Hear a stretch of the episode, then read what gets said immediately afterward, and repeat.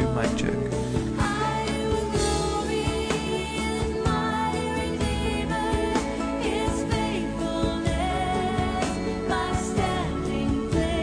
Check, check, mic check. One, two, three, four, five. Good morning, mic check, check. Mic check, microphone, wireless handheld microphone number two, mic check.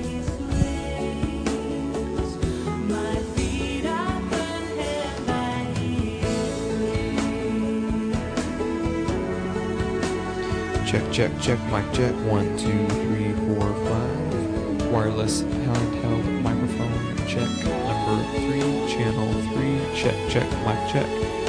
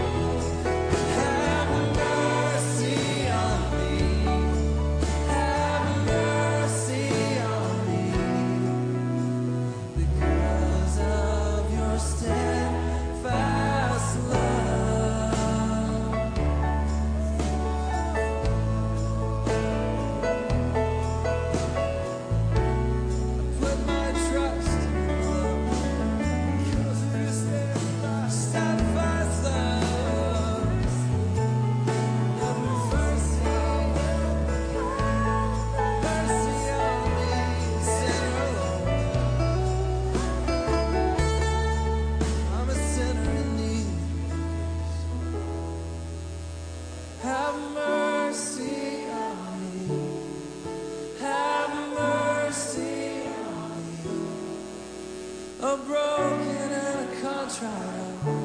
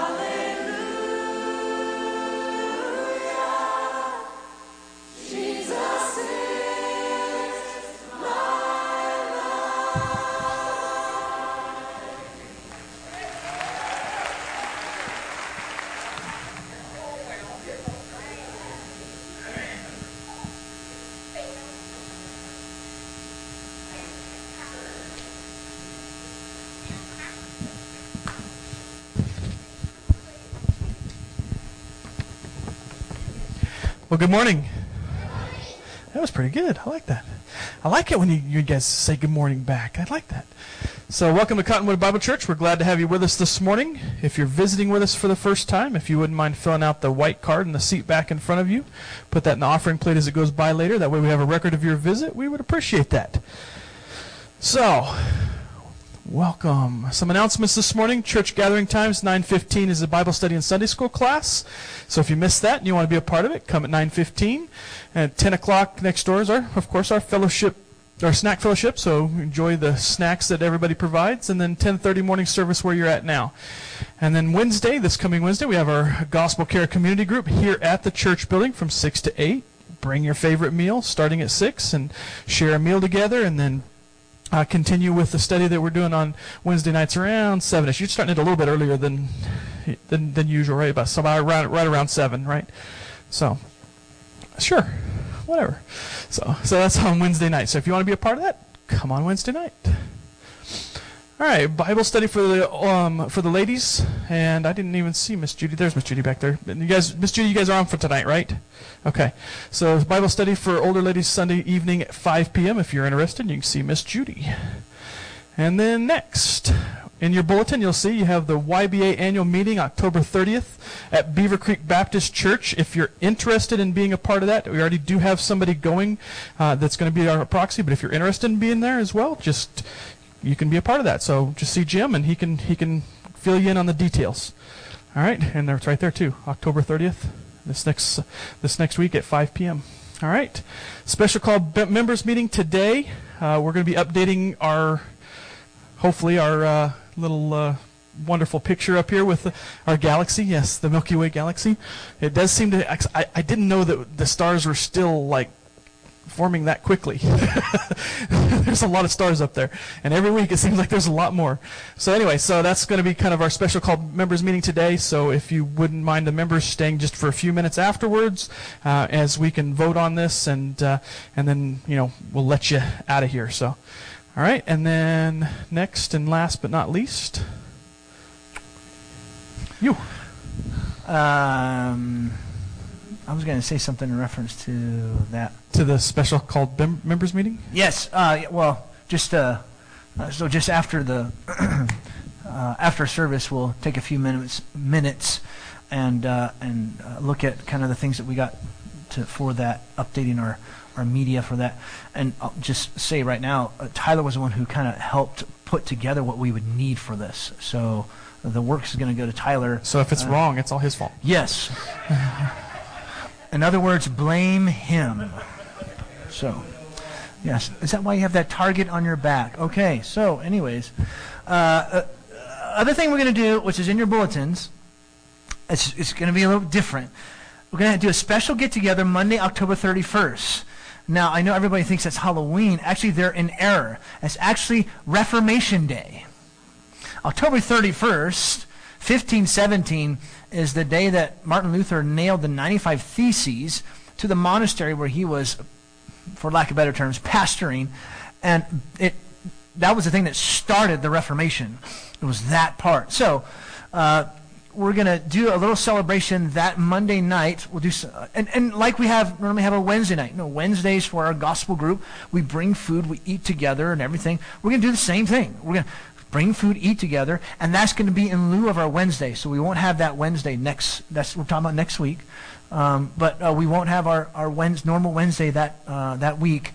But go ahead. So just just making sure it's not this week. Yes, not this week. It's Next week, Because yeah. this this it's is after Halloween. Today's October 23rd. Weekend. So tomorrow's the 24th. So if you come here, you're more than welcome to come here.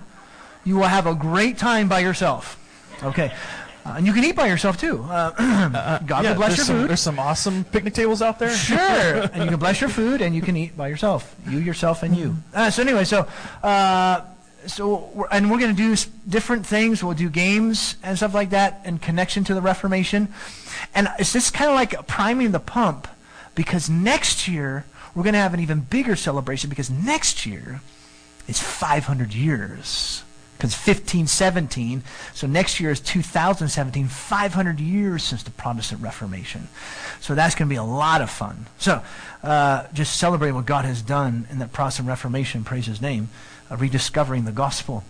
Uh, so, but this is kind of like priming the pump, uh, preliminary to the, the uh, 500 year anniversary is the 499 year anniversary.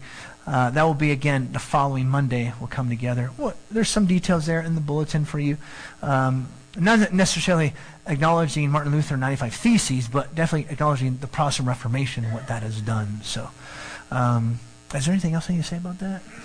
Starting at 6 and at 8, like it normally does. So, uh, but uh, yeah, so next week, make sure you have uh, m- as much details as you need to for that. Excuse me, that following uh, uh, next Monday. So, uh, anything else you got? Uh, I, I like to make mention about the ABCs of CBC.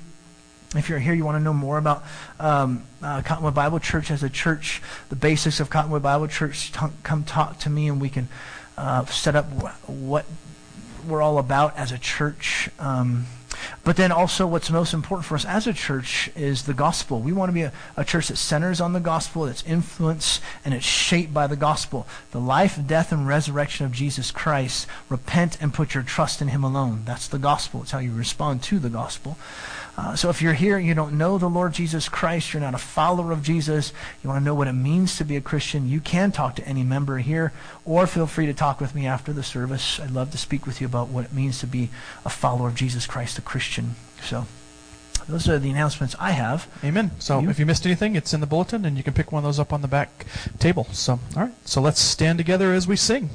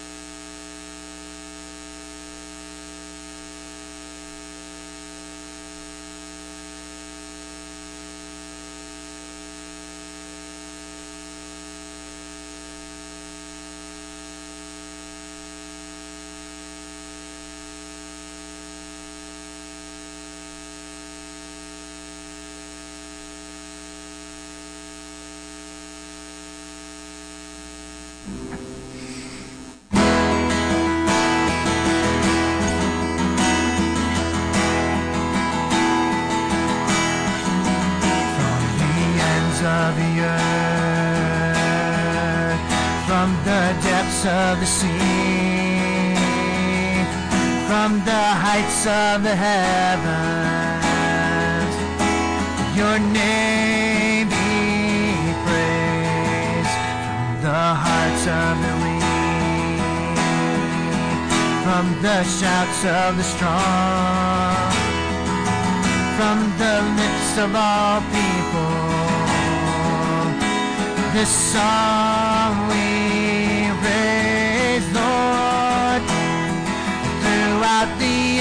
endless ages.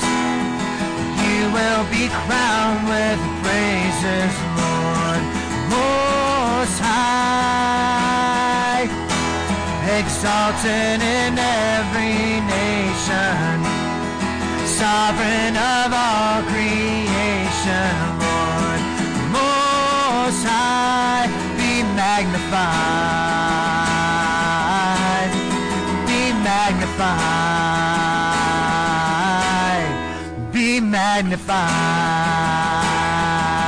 magnified. From the ends of the earth, from the depths of the sea, from the heights of the heavens, your name be praised from the hearts of the weak, from the shouts of the strong, from the lips of all people. This song we raise, Lord, throughout the endless ages. You will be crowned with praises, Lord, most high, exalted in every nation, sovereign of all creation, Lord, most high, be magnified, be magnified, be magnified.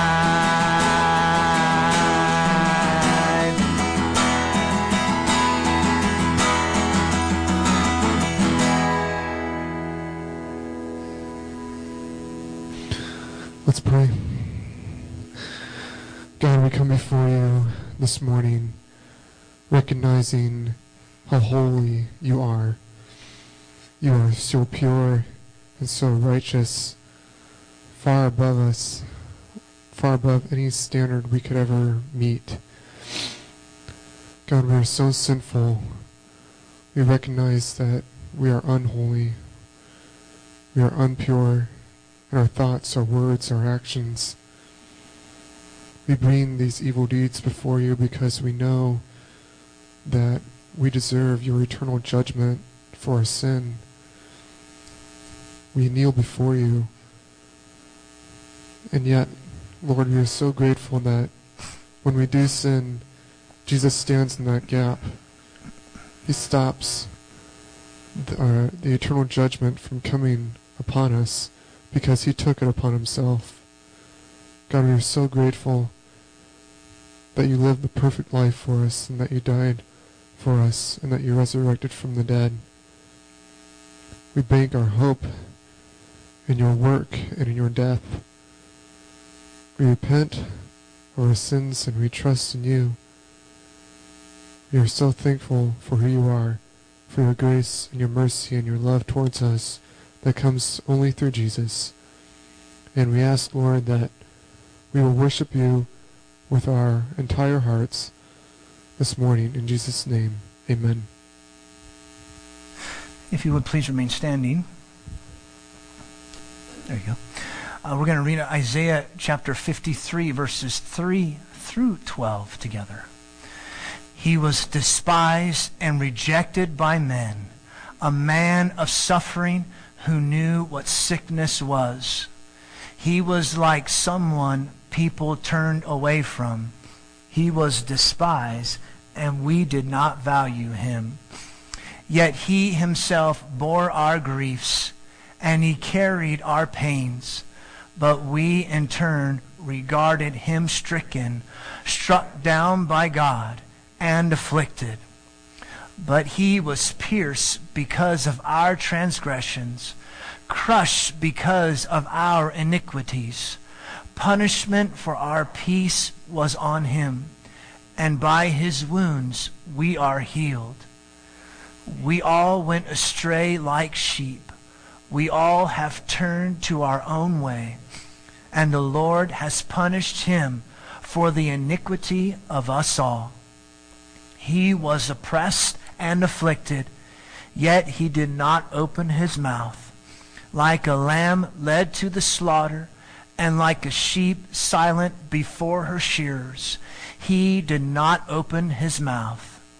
he was taken away because of oppression and judgment, and who considered his fate. For he was cut off from the land of the living. He was struck because of my people's rebellion.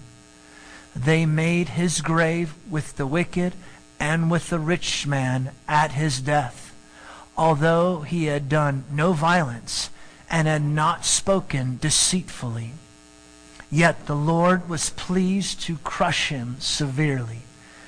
If he would render himself as a guilt offering, he will see his offspring.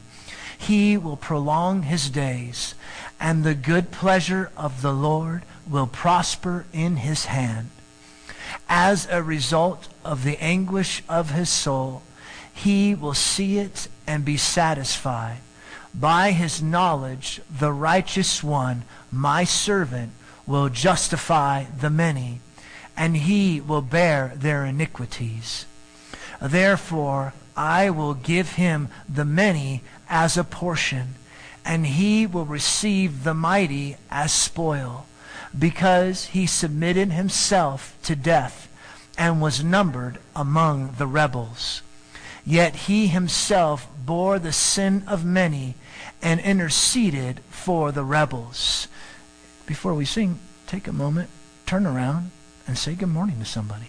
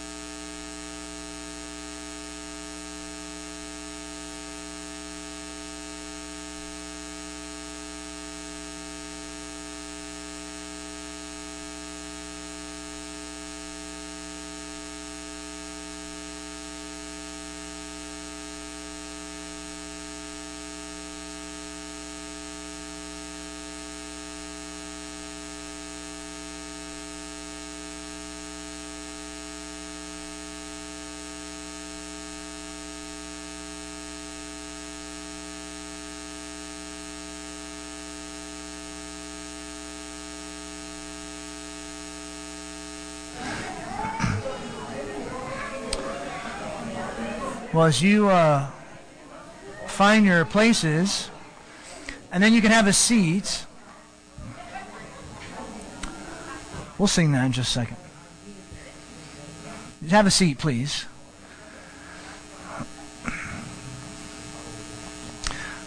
So I got one more thing to do. Uh, so today marks 10 years since I first started here at we used to be First Southern Baptist Church, Cottonwood Bible Church. I started October 23rd, 2006. That was my first day, my first work day. So what I would like to do is acknowledge three specific people. Actually, it's actually one person and then two couples, actually families. So, Judy, you don't have to go anywhere. You can stay right there. This is for Judy because she was the one who was part of the pastoral search committee, and she was part instrumental in bringing me here. So that's for you, Judy. Thank you very much. I'm not listening. And then, well, these guys, I want them to come up here. So Craig and Toby can come up here, and then Travis and Karen can come up here.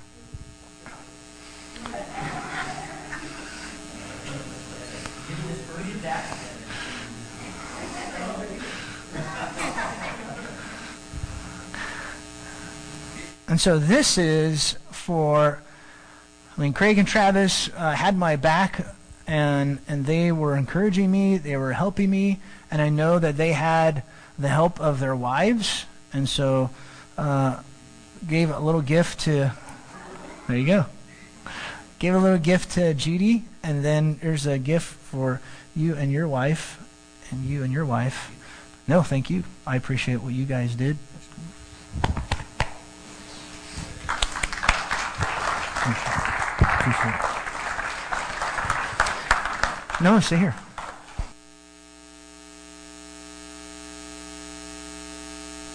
Just happen to have a, a little lapel. I want to pray, okay? Let's pray. Thank you, Father, for Judy and just um, her faithfulness to you and, and, and to the Word of God, to the gospel. And we thank you that she's still with us. We were so scared just a few months ago that um, she would, uh, you would want to take her, take her home with you. But thank you that we get to have her a lot longer now. We thank you that you kept her safe and she's a blessing to us.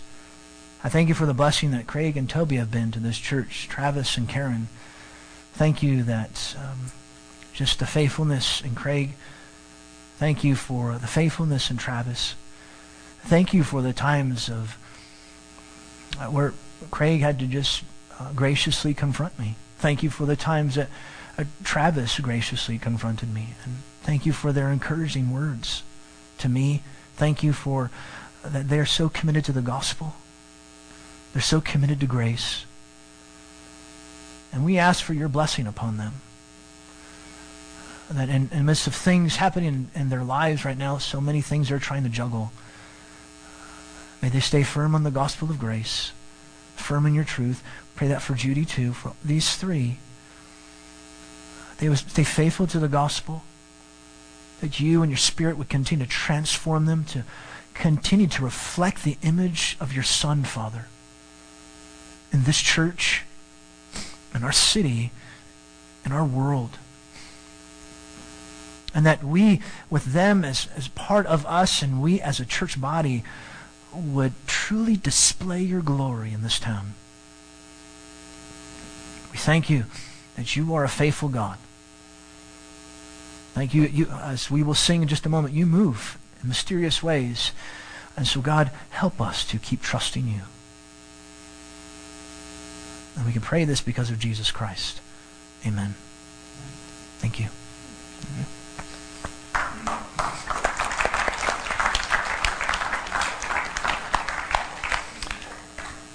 Now, my son, we can sing.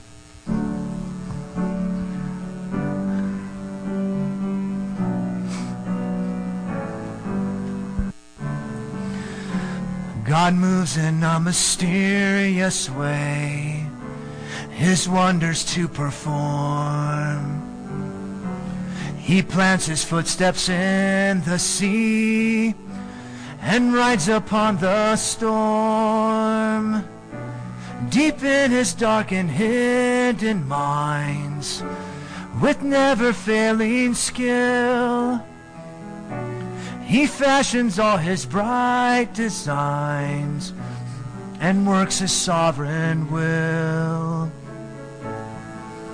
So, God, we trust in you. Oh, God, we trust in you.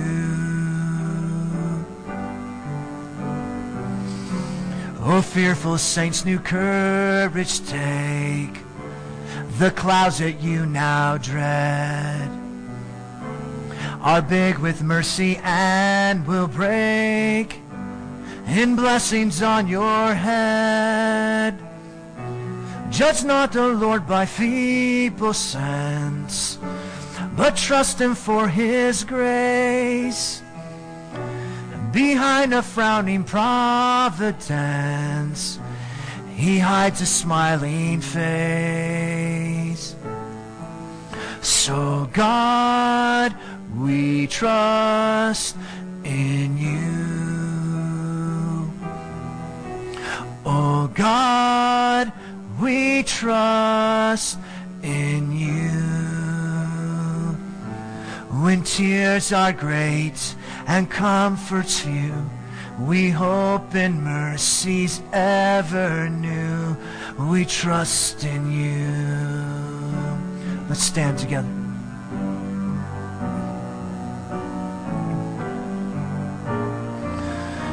God's purposes will ripen fast, unfolding every hour.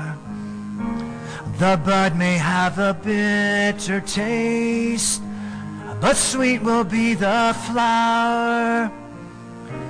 Blind unbelief is sure to err and scan his work in vain. God is his own interpreter, and he will make it plain.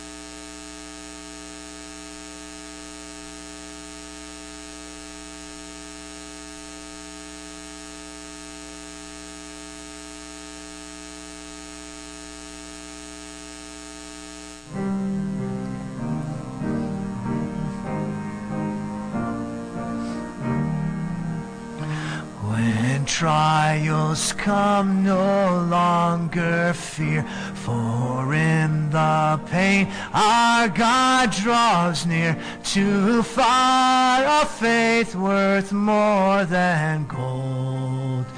And there his faithfulness is told, and there his faithfulness is told.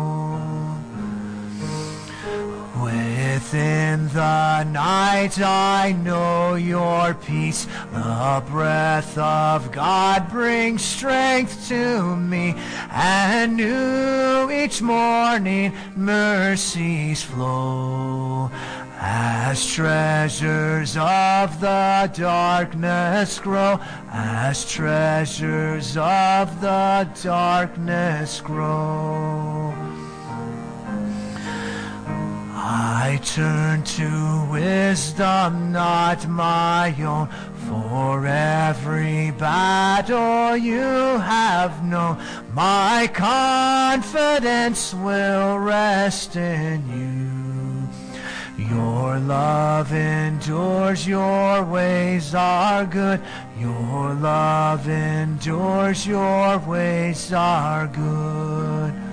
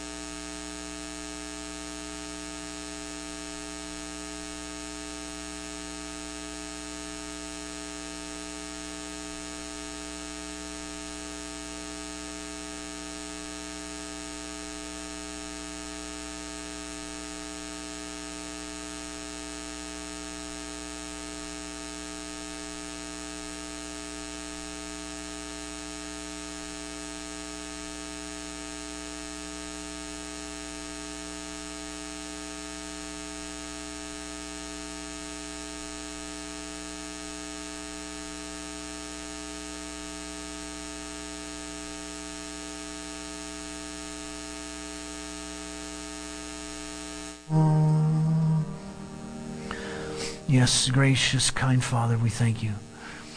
In the midst of our trials and difficulties, you are faithful and true. Your love endures and your ways are so good. You are good. You do good. Help us to delight ourselves in your law.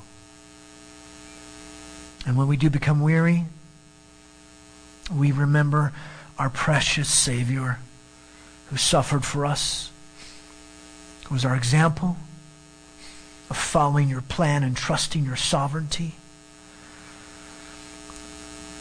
So we have so much confidence, assurance, boldness before you, Father. Thank you. We praise you. At this time, we thank you. We praise you for Sandy and Chanyu. Thank you, Father, that you rise her up. You raise her up when she's low, when she's down. And you rise up on her behalf. You are on her side as a widow, giving her your strength because you hear the needy, those who humble themselves before you. You have provided for her in your goodness, daily bearing her burden, giving her your gracious salvation in Christ. All her sins are covered because of your steadfast, faithful love in Christ. May she thank you. We pray she'll be a faithful servant where she works. You would use her for your glory at work. Use her for your glory here in this church. Bring the salvation of her family, specifically her brother. We pray for another church here in the city of Cottonwood. We pray for Christ Reformed Presbyterian Church. Thank you for Brian's faithfulness. May they as a church earnestly seek you and your will so that they can rejoice and be glad in you. May their hearts truly be broken as they come together as a body to give you worship and praise. May they admit their need for you and the Lord Jesus Christ. May this church be gospel centered. And we pray specifically for Brian. Give him wisdom, grace, a love for his wife, Sarah, for his kids, for your church, your people. Help them to be strong as a church. We pray for those within our government as well. We thank you for Jeff Flake, one of our U.S. senators. Graciously give him your providence and wisdom. May he strive to be a person of character, integrity, honesty, truth, trustworthiness, upholding the Constitution, not his own agenda. Protect him from temptation, the temptation of political corruption. We pray he would come to the truths of your eternal Son, the Lord Jesus Christ, in true biblical repentant faith. We pray that for Mr. Flake.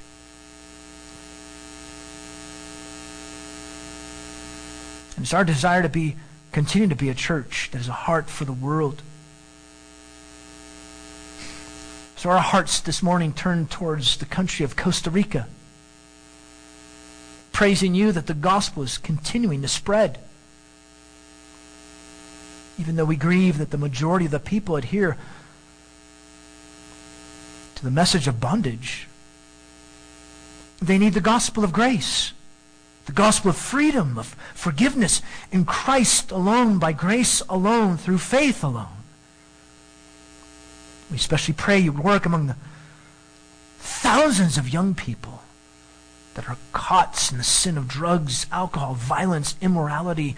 We pray you would bring about a change of heart in these young people, openness to the gospel. Bring a biblical understanding of, of the gospel and conversion among your own people. May our brethren stand in the truth. May you give them a heart for their own people who are lost without Jesus Christ. We ask that you would intervene in a mighty way and stop sex trafficking that is rampant, and that our brethren will stand against it. We also pray you provide for the needs of their pastors. They're leaders who struggle financially and need to teach your people the sufficiency of the gospel of grace and of your word, the sufficiency of the Bible, the truth. We pray that for their pastors. And send more to minister with them and to them even from among us. And for us, we're here gathered together. Jesus, give us grace to follow you. Thank you that you are sufficiently satisfying. And we pray in your name. Amen. Please be seated.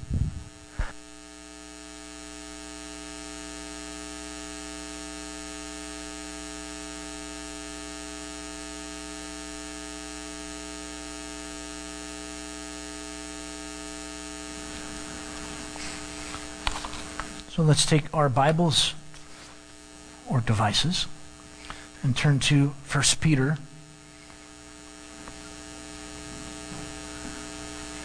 1 Peter chapter 2. 1 Peter chapter 2. If you're visiting with us or need a Bible, you pull that Bible out, the chair in front of you, the black Bible. Go to the back, find page 181. 181.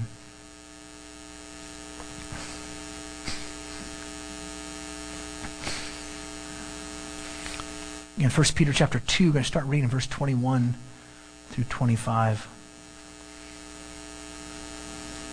As you're turning there, I also want to say a word. Um, you know, it's my family who's really been faithful, uh, given me such encouragement these past 10 years. So also, hats off to my wife and to uh, Michael and Chloe and Andrew, wherever he is, and Gabriel. So they were instrumental as well.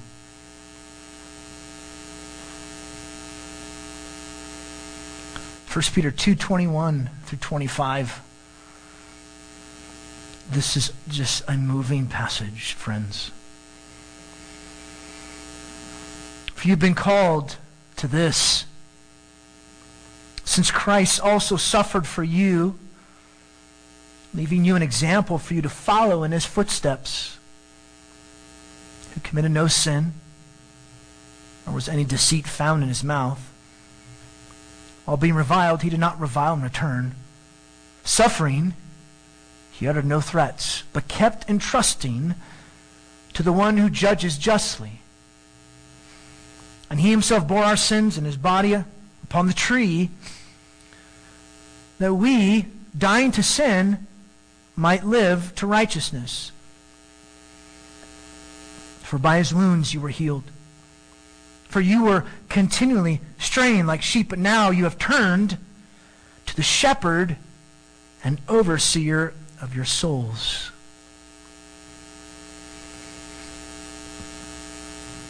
Jesus will be your best friend, it said. Jesus will help you with your problems, they say. Not that these phrases are untrue. That's not truly the gospel. I remember preaching that when I was 18, 19 years old. To a bunch of junior high students, 70, 75, 80 junior high students. Yes, you probably wonder how I can still be alive today. But then I started to read books, good books, finding out that that was part of the prosperity gospel that you hear today. Turn on TBN, there you go. They call people to come to Jesus, and, and all your problems will go away. You can have your best life now. He'll make you rich. He'll make you healthy. He'll make you wise. Oh, but they never say, which is the first few words of our passage this morning, to this you were called. That is a life of suffering unjustly. What? No way. Suffer to be a Christian. Well, they don't tell you that part. They don't want to hear that, and yet that's what Peter's talking about here. By God's grace, we should be wise, winsome weirdos in this wicked world. You know what Christian weirdos do? Christian weirdos follow Jesus, our substitute, our example, our shepherd, our overseer.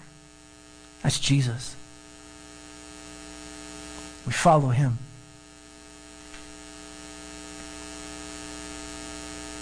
So Christian weirdos follow Jesus. He's our substitute. He's our example. He's our shepherd. He's our overseer.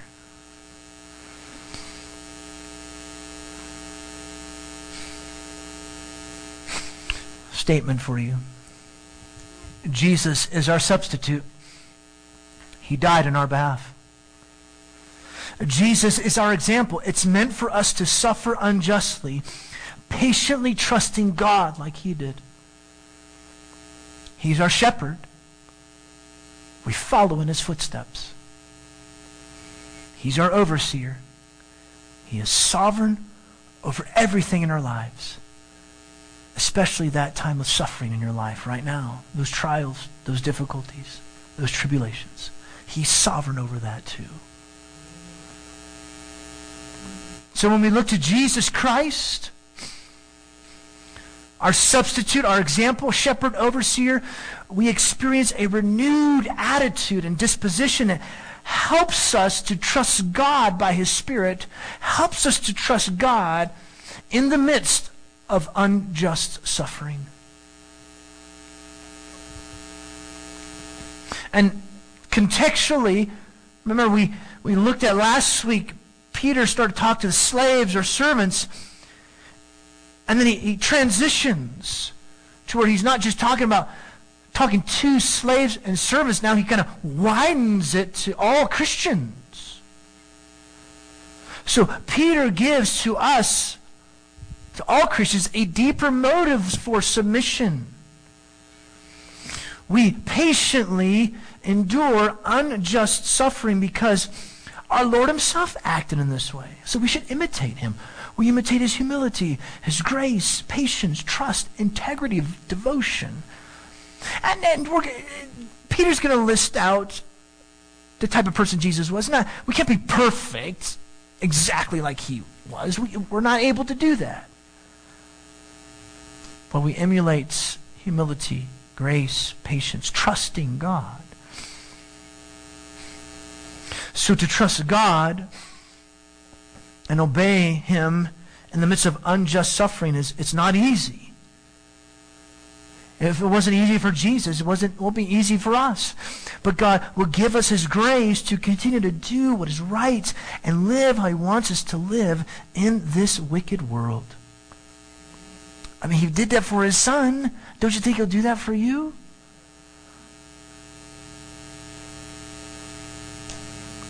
And it's so vital for us to understand that Jesus and the gospel, that's the basis for the way that we live. Jesus and the gospel is the basis of our ethical way of living. Because without the gospel, these ethical standards are meaningless. It's simple moralism. And without this Jesus base, ethics become relative, provisional, uh, according to how you feel. If you feel this way, you feel like that's good, then go do that. If you feel like this is okay to do, then you go do that. No. Jesus and the gospel is the basis for how we live our lives. You cannot separate them.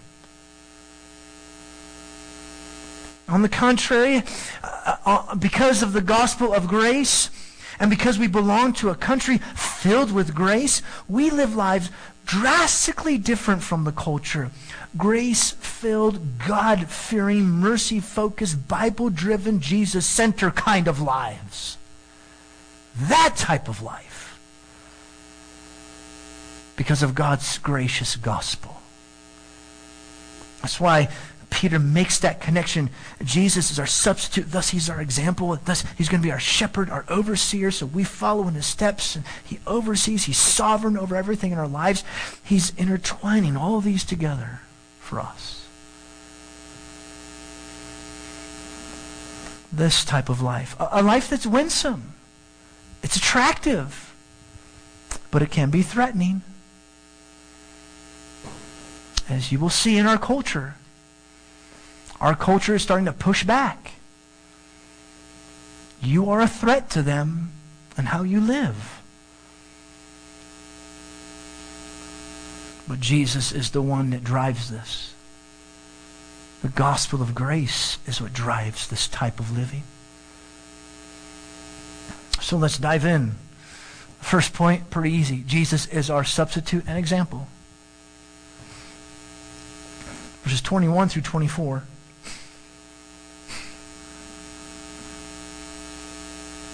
He begins, for, which goes back to what he said from verses 18, 19, 20. He's talking about suffering, um, unjust suffering. For you've been called to this, or unto this you've been called. What are we called to?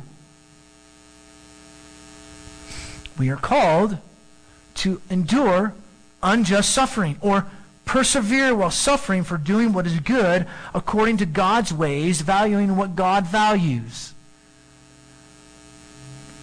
We patiently suffer unjustly because Jesus suffered that way for us as his people. That's why we do that.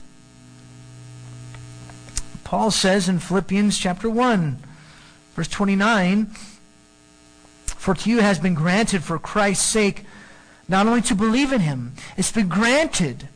God has been gracious so you would believe in Christ, but also has been granted to suffer for his sake. The televangelists don't tell you that part. You've been, God's been so gracious to you that you can believe in Jesus and then suffer for him. Uh, I like the belief part, but what's this thing about the suffer part? Uh-uh.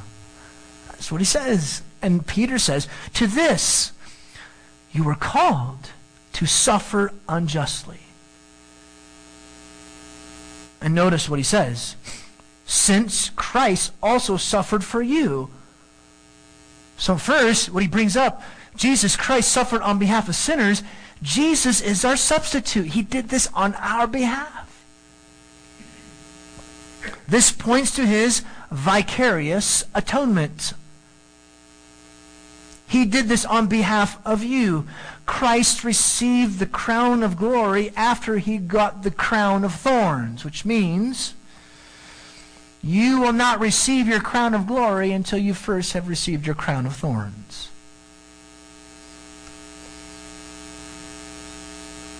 He is our substitute. And then he says, leaving you an example for you to follow in his footsteps. So not only our substitute, he also left behind for us a model or an example to follow when we suffer unjustly. The word example literally means tracing letters to be copied by children who are learning the alphabet. So here's a child learning the letters, and he would copy that. Here's this place down and copy this. A, B. The twins are doing that, and Mercy's doing that right now. C. So we follow in his footsteps. We trace our lives the way he lived. Follow in his footsteps. Uh, Jesus modeled patiently suffering injustice for our benefit. Not only the benefit of the fact that we get saved, but also the benefit of how do we deal with this when we're suffering unjustly? Follow your, your Savior. Follow your substitute. We will share in the destiny of our Master. Friends, as Christians, we will suffer unjustly. And he endured through it. So we're called to endure through it too. Now, this doesn't mean that we don't defend the weak or the helpless. He's not bringing that up. In some cases we can, other cases we can't. He's talking about personally being attacked, suffering injustice, suffering something you're trying to do what's right and good, and you suffer for it. And he says, leaving an example, leave an example for you, in order that you may follow in his footsteps.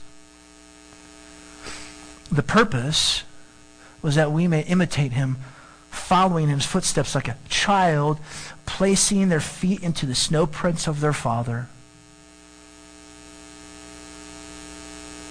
And not that we suffer for sin like he did, that's not what he's saying. Or we have to be perfect like he, that's not what he's saying. It's a pattern for life.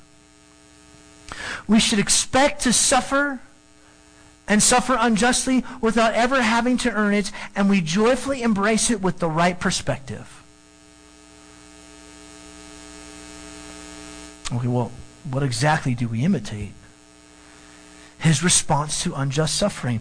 He's the standard to follow. Well, how exactly did he do this? Peter gives us insight. 22 through actually 24. He gives six descriptions of Jesus' life quoting almost verbatim from Isaiah 53. Again, not necessarily do we imitate these specific ways, but he's showing unjust suffering to the max, and, and it's a direction for us. How do we display righteous living in the midst of this? Look at how Jesus did. Starting in verse 22, the first one, number one. Who committed no sin. Jesus never sinned perfect truth. Two, he spoke no deceit. Not of that sort in his mouth. He, there was no reaction from him this, of deceitfulness. Number three, in verse 24, while being reviled, he did not revile in return. He did not insult or abuse. Number four, while suffering, he uttered no threats. He had excellent conduct. So there's the first four bam, bam, bam, bam, right after the other. So Jesus refused to retaliate after being provoked repeatedly. Repeat, while he's even dying on the cross, they're ridiculing him. Totally perfect in every way as he suffered. So, so when we suffer unjustly, we are truly identifying with our Savior and Lord, aren't we? When we suffer injustice, we are identifying with Christ, aren't we? But there's something else here, too. It's a reminder. It's a reminder that we're tempted to protest our innocence, right? But Jesus was totally perfect. How can we rightly object to our unjust suffering when we look at the example of our Lord in his suffering? He knew he had to go to the cross. He knew that was how the Father was going to glorify himself, was, was him dying as a substitute for sinners. And yet he could have just went, done. Everybody drops dead. He gets off the cross, but blam, you know, the angels come. I mean, he could have just done that. And he didn't. Talk about someone who faced suffering of such magnitude so unjust. But instead, what did he do? What can we really imitate? Right at the end of verse 23. But kept entrusting to the one who judges justly. Himself is added, it's not in the Greek. So, not just himself, it's everything. Him, the circumstances, everything he just entrusted to the one who judges justly. So in other words, he gave or committed himself to the one who judges justly, the Father. He placed his destiny and future into the Father's hands. Friends, instead of us taking up our cause, we commit our cause, our very lives to the Father. And yet it's so hard when you know you're right, huh? It's so hard. Look, our only real hope for vindication and the exposing of evil is found in our just Father who judges justly, not in the next person who's president. Seriously. It's not in, in him or her or anybody else for that matter. It's in him who judges justly. Does he not see? Does he not see your, the injustice taking place in your life? Though Jesus was confident of his righteousness, he left his vindication to the Father because he knew God judges justly, so he obeyed his purpose. So, Father, help us to ju- know and trust you, knowing that you judge justly, so let us obey your purpose.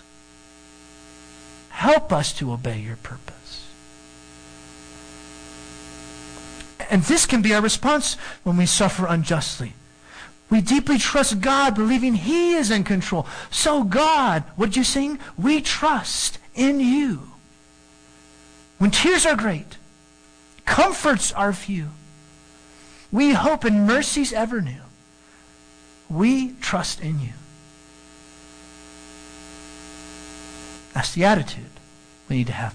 Instead of venting our anger, or holding it in, or working to change our conditions. No. We must commit our situation into God's hands. But what this person did was wrong. Totally wrong. Yes, absolutely. And we trust that God will vindicate us. Friend, the wrongdoer will be paid back. They will. I mean, Jesus knew his suffering was God ordained. So is ours. So is yours.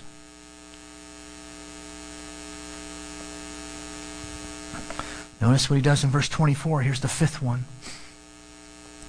And he himself bore our sins in his body on the tree. Number five, he bore our sins. Notice again the sacrificial substitutionary language. In his body upon the tree, he bore our sins. So the burden of sin was laid upon Jesus on our behalf. The weight of sin, the fact that you should be condemned, the condemnation that should come to us because of sin, it was placed upon Christ. He took it upon himself as he hung on the cross. He did this with his own physical body in his crucifixion, bearing the weight of sin. At the cross, on our behalf, he placed upon himself the curse. The Father punished Jesus with his perfect anger against sin, which separates us from God. He died the death we deserved. He suffered the penalty due us for our sins by his vicarious death. His suffering, his death was vicarious, was in the place of substitutionary. He was our representative, enduring the penalty our sins merited. Your gossip, your anger, your hatred, your malice, your slander, every evil thought, every evil deed, as we sing, all of it for us. This the power of the cross. And look at the purpose that, that Peter gives us here. He gives us the fifth aspect of, of Jesus' life, but he gives a purpose to this substitution. A purpose for him bearing our sins. Notice, in order that we may, dying to sin, we may live to righteousness. Our sin had to be vicariously atoned for or put to death so we can embrace a life of righteousness, a life in connection to righteousness, a life in reference to righteousness. Lives that are righteous, lives that are wise, lives that are winsome, lives that are drastically different from this wicked world, lives that are so different from the culture that we're a part of, so that they think you're weird. Salvation in Jesus is not simply being freed from the penalty of sin, but of freedom from a life of sin.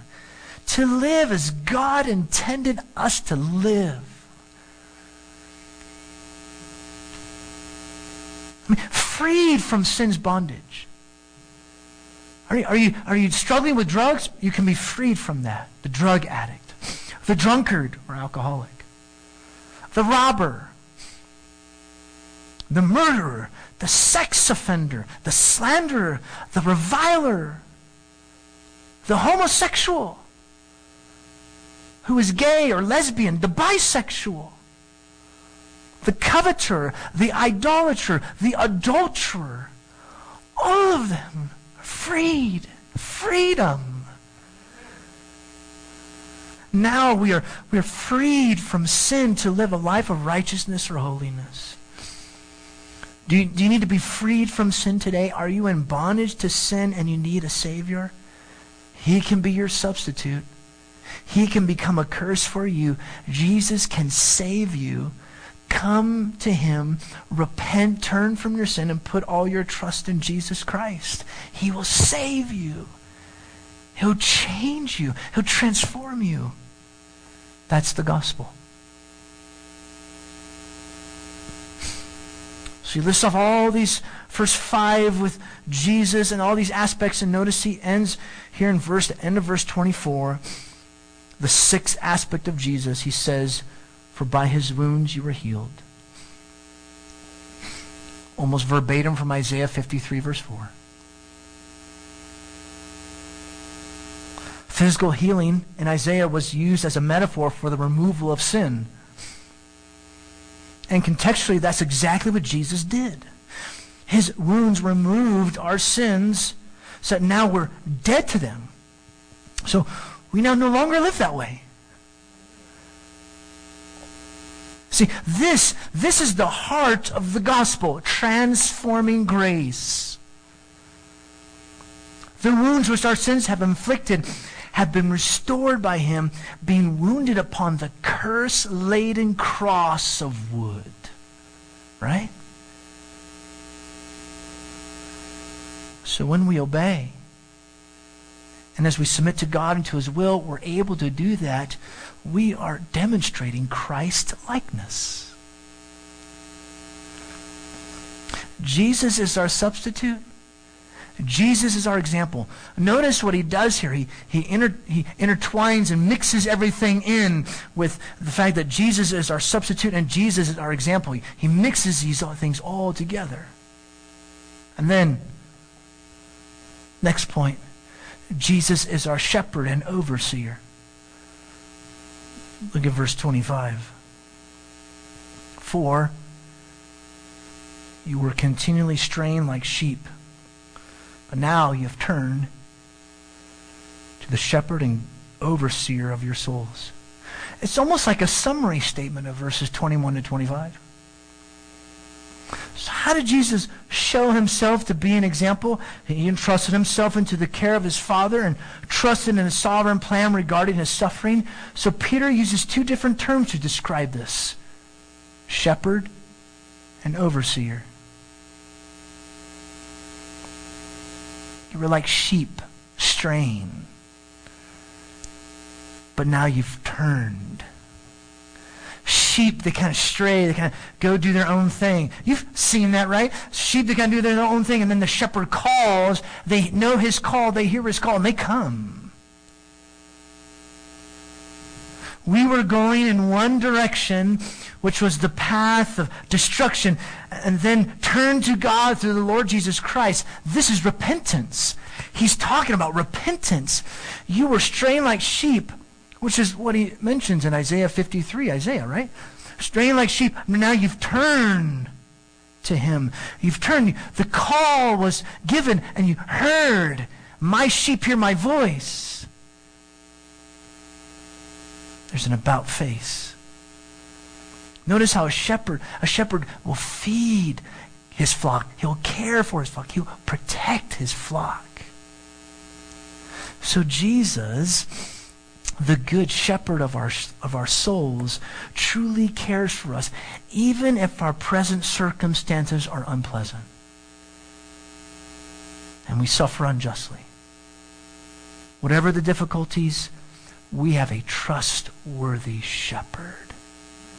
Amen. In the midst of your difficult circumstances, in the midst of your unpleasant pains, He's trustworthy. Jesus also truly cared for us by being our substitute. Shepherds sacrifice themselves on behalf of the sheep. Shepherds sacrifice themselves. What the shepherds would do, they would have the place, the fold for the sheep, and he would lay right there where their door was. He was the door. So the wolf or any of the wolves could not come, if they had to come, they had to come through him. So he's the substitute. He sacrifices himself on behalf of the sheep. So whatever the sin we have done, we have a shepherd who sacrificed himself for us. Notice what he's almost like he's summarizing everything he said in verse 21 through 24 by saying Jesus is our shepherd. We wandered like sheep. But now we have turned to the shepherd and an overseer of our souls. Overseer, he's in control. He's sovereignly over our lives. So we follow in the footsteps of our Savior like sheep. We trust him as our overseer. Jesus Christ is our shepherd and guardian.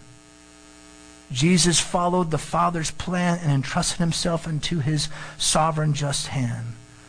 So, in the same way, we must follow Jesus, our shepherd, and entrust ourselves into his overseeing just hand in the midst of our suffering. Our substitute, our example, our shepherd, our overseer. Listen to what John Newton says. Jesus, my shepherd, guardian, friend, my prophet, priest, and king, my Lord, my life, my way, my end, accept the praise I bring. Let's pray. Father, thank you.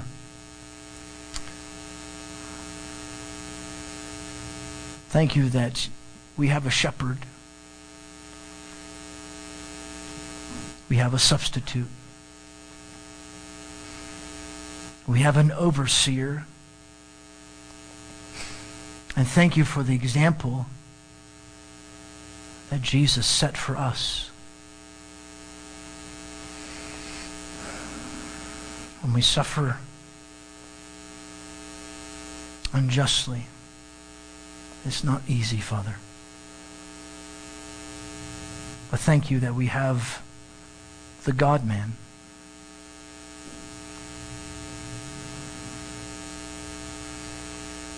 Who bore the weight of our sin. And the God man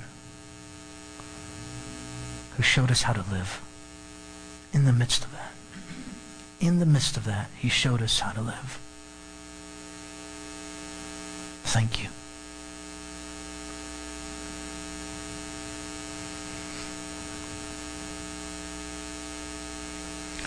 We'll do our time of silence in just a moment, but I want you to just listen to this song. Just listen. Tyler, would you please? Good of my soul, come dwell within me. Take all I am and mold your likeness in me. Before cross of Christ, this is my sacrifice. A life laid down and ready to fall. Good Shepherd. Good shepherd of my soul, come dwell within me. Take all I am and mold your likeness in me. Before the cross of Christ, this is my sacrifice. A life laid down and ready to follow. The troubled find their peace in true surrender. The prisoners their release from chains of anger. In springs of living grace, I find a resting place to rise refreshed, determined to follow. I'll walk this narrow road with Christ before me, where thorns and thistles grow and cords ensnare me. Though doubted and denied, He never leaves my side, but lifts my head and calls me to follow. And when my days are gone, my strength is failing. He'll carry me along through death's unveiling. Earth's struggles overcome, hand's journey just begun. To search Christ's steps and ever to follow. To search Christ's steps and ever to follow. Amen. Amen. Amen. Take some time and reflect upon what we've seen in these earth shattering, joy filling passages, verses. Think and ponder. Take a few moments and then after a few moments we'll do our continue to worship in our giving, worship and singing worship in our closing prayer, and then we'll worship by going out and living out the gospel. Let's ponder and think.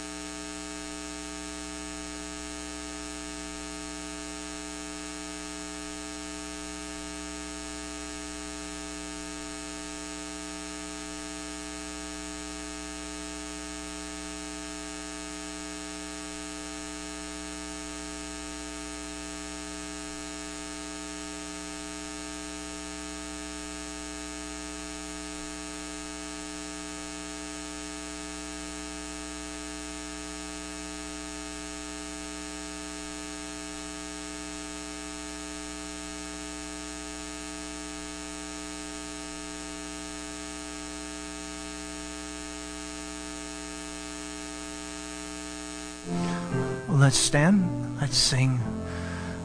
Let's sing together now the song, Good Shepherd of My Soul. Good Shepherd of my soul, come dwell within me. Take all I am and mold your likeness in me.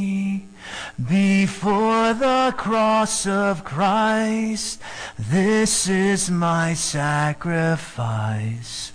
A life laid down and ready to follow. The troubled find their peace in true surrender. The prisoners their release from chains of anger. In springs of living grace, I find a resting place to rise refreshed, determined to follow.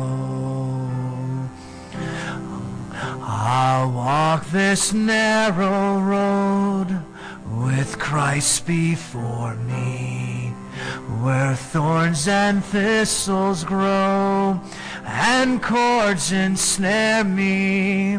Though doubted and denied, He never leaves my side, but lifts my head and calls me to follow. When, when my days are gone, my strength is failing. He'll carry me along through death's unveiling. Earth's struggles overcome, heaven's journey just begun. To search Christ's depths and ever to follow. Search Christ's depths and ever to follow.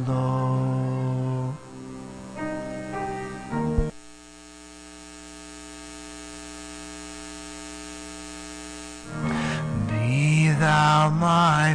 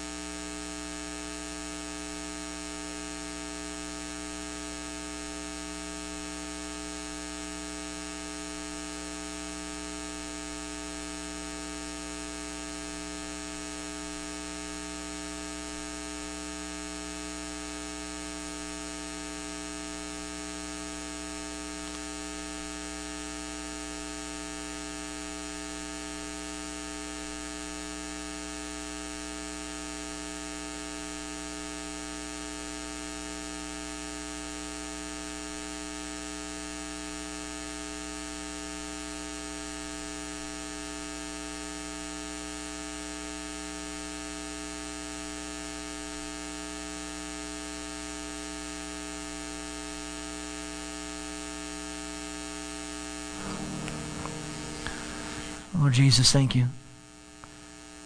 Thank you for being our substitute, bearing all our sin.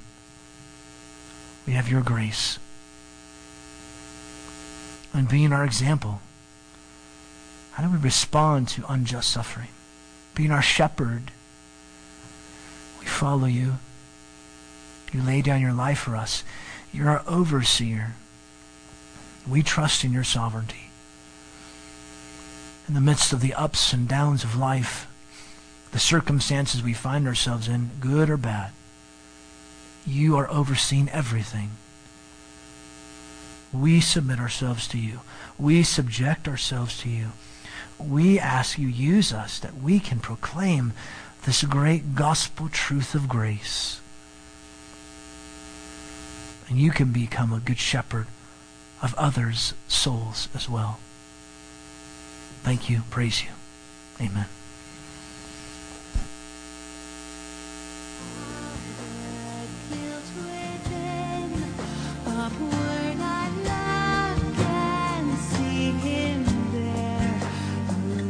Yeah, yeah, yeah. Special call members meeting. I forgot. Oh, yeah. Everybody sit down. I know. It's like, what am I doing? I'm like, I'm missing something.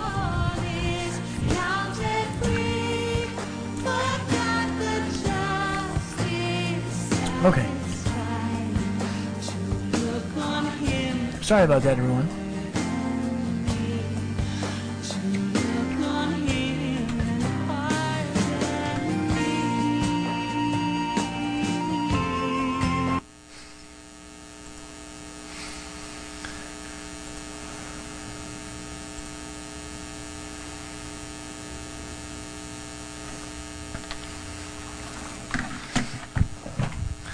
So here is um, a special call members meeting. Oh wow, it's not even 12 o'clock yet. Cool.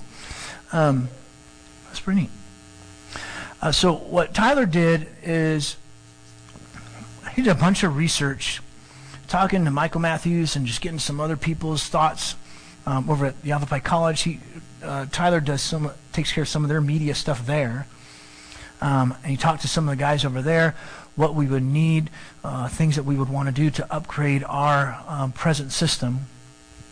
So here's the stuff we'll be upgrading in the new media update for the church facility and their associated costs. So if we we're looking at a projector, it's um, and uh, which d- we don't need to get this, but we looked at getting a laser projector. Am I right on that? So in other words, it's not a bulb; it's a continuous uh, laser light. Uh, am I right in communicating that? L- LED. Uh, so they're more uh, costly, but you get like up to ten to twenty thousand hours on that, and then you don't have to do any maintenance on it at all. Uh, he priced out a mounting uh, bracket. Unless this one will actually work, we would have to see. Uh, HDMI receiver that we would have to get. Um, a certain type of cable. Ethernet cable termination kit. Looked at different connectors we would have to do as well. Um, and then the conduit tubing. He said Michael Matthews will be able to take care of this. It's only about 70 bucks. Random cables. Estimated costs, so rounded up to about $2,500. And then the other thing that we would have to do is if you get a new projector, uh, this is not going to be compatible to our older computer because this computer, I don't remember, like seven years old when Vista came out, seven or eight. Kind of flipping the coin on that, I'm not sure. But we would have to upgrade our computer, right?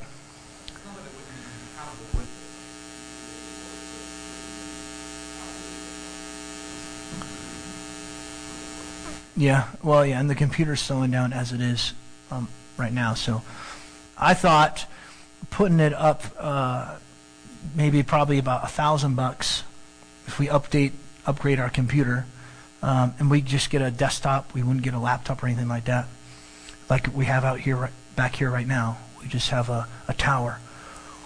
So about i'd say about $3500 so the so the motion that would be is uh, we would ask to pull that from the uh, building fund up to $3,500 uh, to upgrade our our uh, projector our, and all the accessories that go with that, along with the computer that we have for the, our media system. So that's the motion on the floor. And then I guess, moderator, you want to? Or I guess a second. Does it need to be a second on that? Yeah.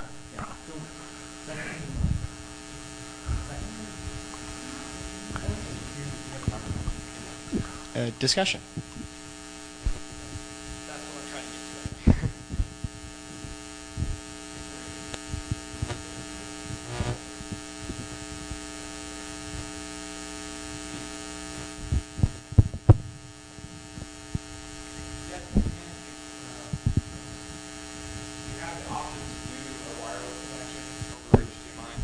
we have a we have an option to do it wirelessly. Um, just because to run an HDMI cable from the projector where it's at to the computer is a really long run for HDMI, uh, and could really cause some bad interference issues, which would cause it not to work. Uh, and we will leave.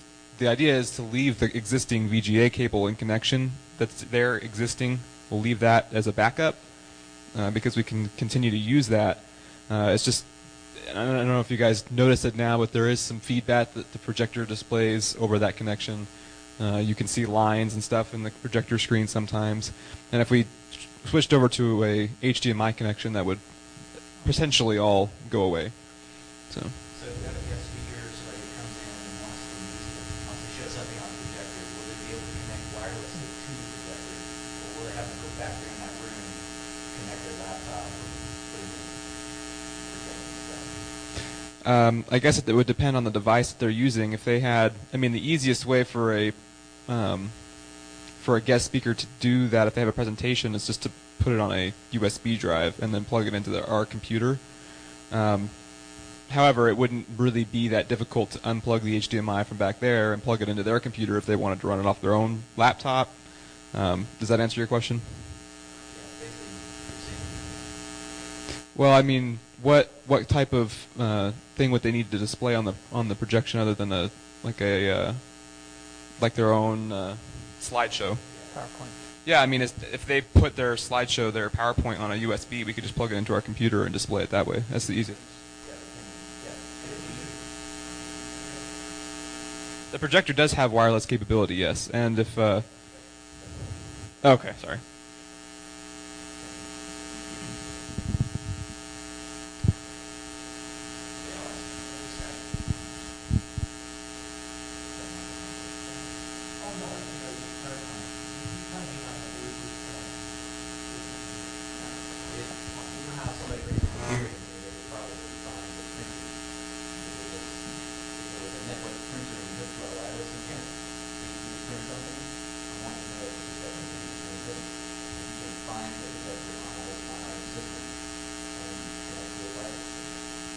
Mm. That that probably would not be a function of this projector. No, that would be. Mm, I'd have to look into that further, but I don't think that's something we could do because it needs.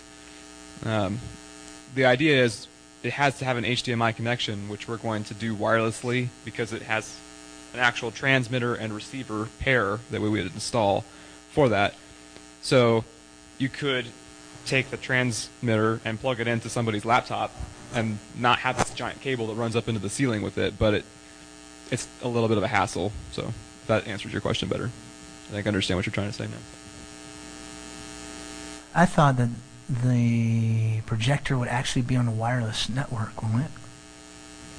It will, but it's my understanding that you would not be able to display video over a wireless network like that. That would be um, you're able to connect to the projector to control its functions, to control its inputs, to blank the projector, et cetera, et cetera. But you, my understanding is you can't display video uh, via that connection. So display wireless, control wireless. correct. Oh. Well, that's lame. What do they make it like that for? Well, why would you need to? Why would you need it to display wirelessly? Under what But circumstances? so then, if, like you said, a speaker come in, a speaker comes in and just plops his laptop right here. He connects to the s- screen, and then he can just do his sermon right here from his laptop. Or then I can do it from my laptop. I can do it from my touch screen.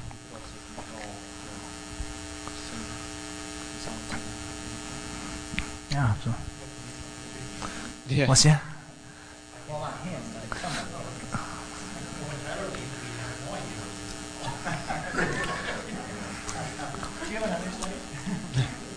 Yes, it's you.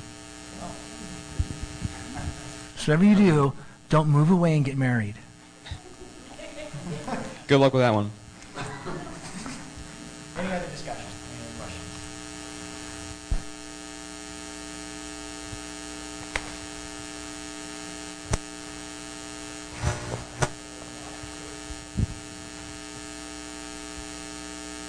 case as the motion stands, um, so all in favor of put thirty-five hundred dollars out of up to thirty-five hundred dollars out of the building fund in order to upgrade the projector and uh, possible other equipment necessary for that. Question. So the thirty-five hundred. Correct me if I'm wrong. It includes a computer. Are you not paying attention in that part? Obviously, because we have to upgrade. Not have to. Not have to necessarily have to upgrade, but it would probably be smart to upgrade the computer. So to upgrade the computer, put in another thousand. So then it'd be thirty-five hundred dollars. Did you get it that time?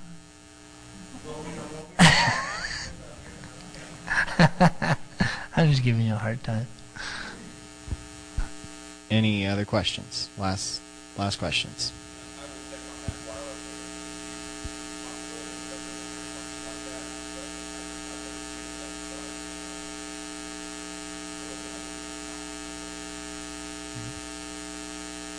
So we'll shop around on the projector a little bit, look at it a little bit more. But um, the motion is for allowing up to thirty-five hundred dollars from the Building Grounds Fund in order to upgrade projector as well as any other necessary technology along with it.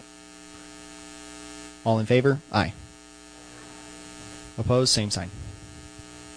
All right, motion passes. And that's it. All right, and uh, can I get a second to close? Second. All right, meeting adjourned. Thank you. Tyler?